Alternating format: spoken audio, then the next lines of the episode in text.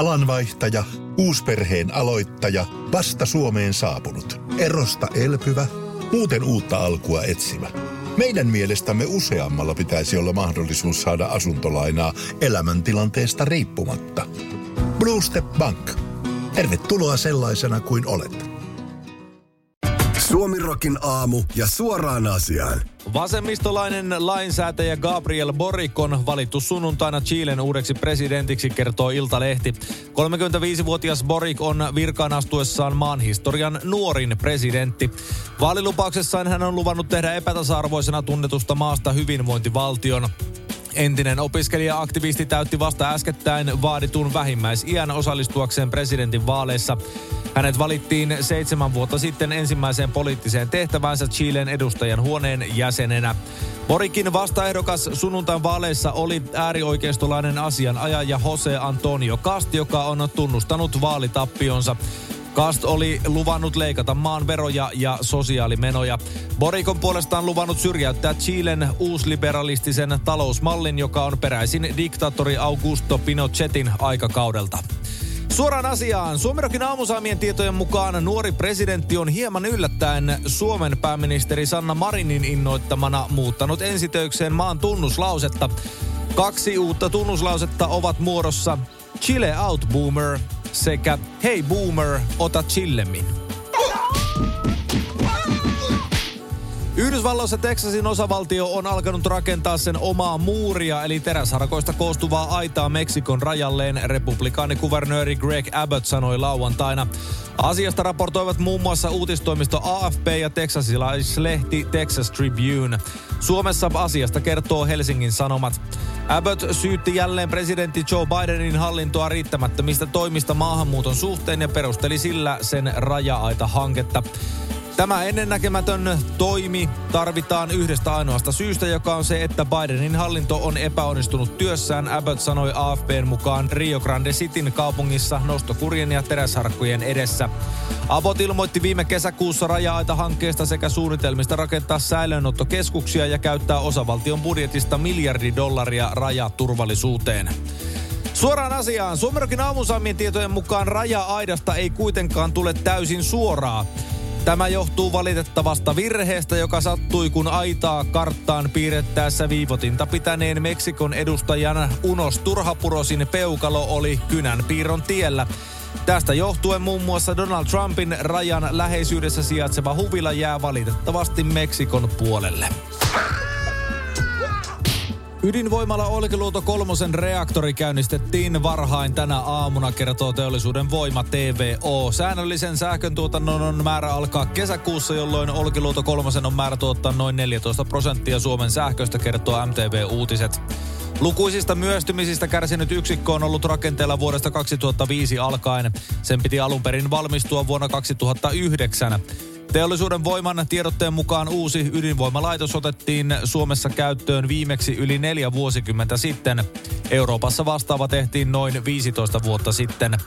Viime viikolla kerrottiin, että STUK valvoo reaktorin käynnistystä ja pientehokokeita paikan päällä Olkiluodossa. TVO nostaa reaktorin tehoa asteittain. TV on aamuisen tiedotteen mukaan jokaisella tehotasolla tehdään käyttöönottokokeita. Tehon nostoon yli 5 prosentin reaktorin täydestä tehosta TVO tarvitsee STUK luvan, samoin kuin tehon nostoon yli 30 ja 60 prosentin. Koekäyttöjakson aikana yksikkö tuottaa sähköä vaihtelevin tehoin. Suoraan asiaan, hetkinen, siis Länsimetro on valmis. Olympiastadion on valmis.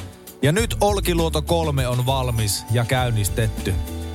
Nyt tuntuu ihan rehellisesti siltä, että maailma on valmis. Lohjan kaupungin valtuutettu Ossi Tiihonen eroaa perussuomalaisista. Hän siirtyy valtakuuluu kansalle puolueeseen, jonka johdossa on kansanedustaja Ano Turtiainen. Tiihonen kertoo syyksi etenkin perussuomalaisten koronapolitiikan. Hänen mielestään koronarajoitukset ovat olleet liian tiukkoja ja perussuomalaisten olisi pitänyt hanakammin vastustaa koronarajoituksia eduskunnassa.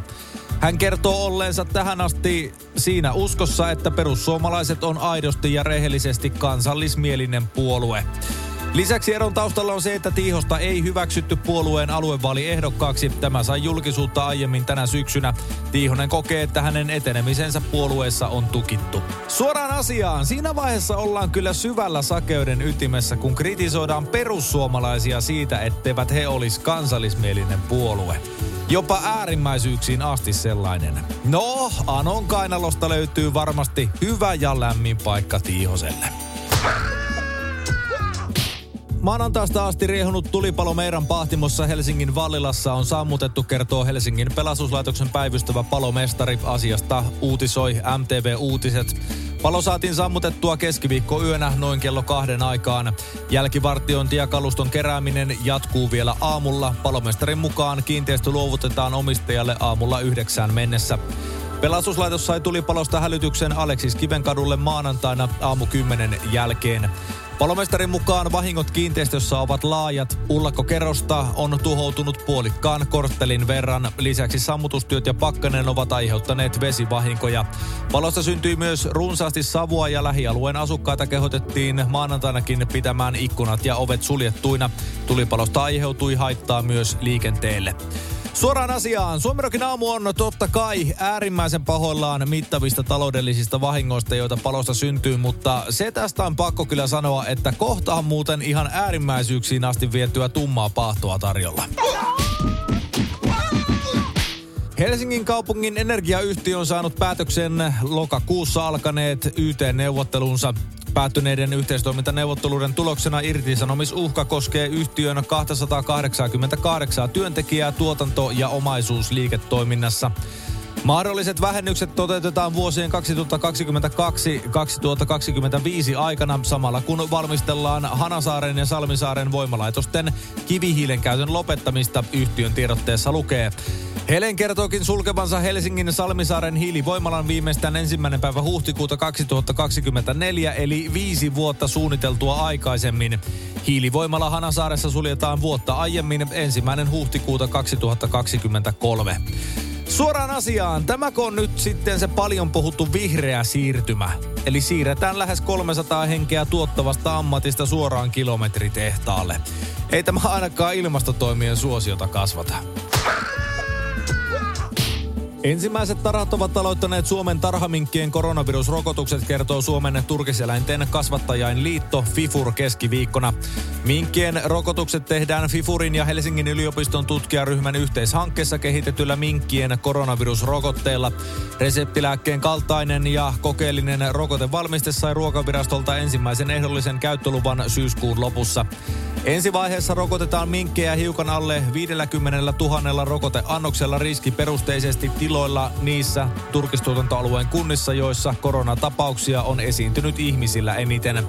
Tavoitteena on, että vuodenvaihteen jälkeen päästään rokottamaan kaikki siitosminkkinaaraat. Kukin minkki saa kaksi annosta ja rokotettavia eläimiä tulee lähemmäs 200 000, kertoo Fifurin tutkimusjohtaja Jussi Peura tiedotteessa. Suoraan asiaan, kuinkahan iso minkkien rokotuskattavuus vaaditaan, että yhteiskunta voidaan taas avata? Niin ja eikös tämä olisi hoitunut nykyrajoitusten valossa sillä, että niitä ei olisi vaan päästetty baariin tai kuntosaleille? Sieltähän ne tartunnat tulee. Kymenlaakson käräjäoikeus on tuominut paikallisen palomestarin törkeästä rattijuopumuksesta ehdolliseen vankeuteen. Tämä kuljetti huhtikuussa henkilöautoa koronatestauspaikalta kotiinsa 2,29 promillen humalassa. Palomestari kiisti ollensa ratissa. Hän väitti oikeudelle antamassaan vastauksessa puolisonsa ajaneen. Oikeudessa asiassa todistaneiden mukaan autoa ajoi nimenomaan mies eikä autossa ollut muita. Miestodistaja kertoi kuskin näyttäneen hänelle keskisormea. Hän soitti hätäkeskukseen ja kertoi auton rekisteritunnuksen. Poliisit menivät palomestarin kotiin hätäkeskusilmoitusten perusteella. Auton konepelti oli lämmin, vaikka mies väitti, että sillä ei ole ajettu. Tämän jälkeen hän väitti poliisille, että ratissa olisi ollut naapuri.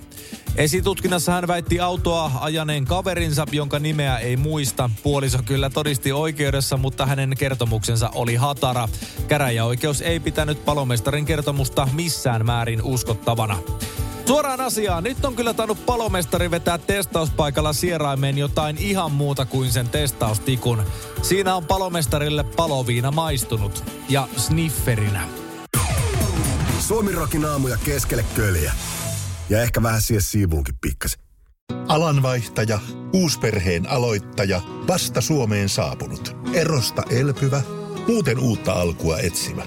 Meidän mielestämme useammalla pitäisi olla mahdollisuus saada asuntolainaa elämäntilanteesta riippumatta. Blue Step Bank. Tervetuloa sellaisena kuin olet.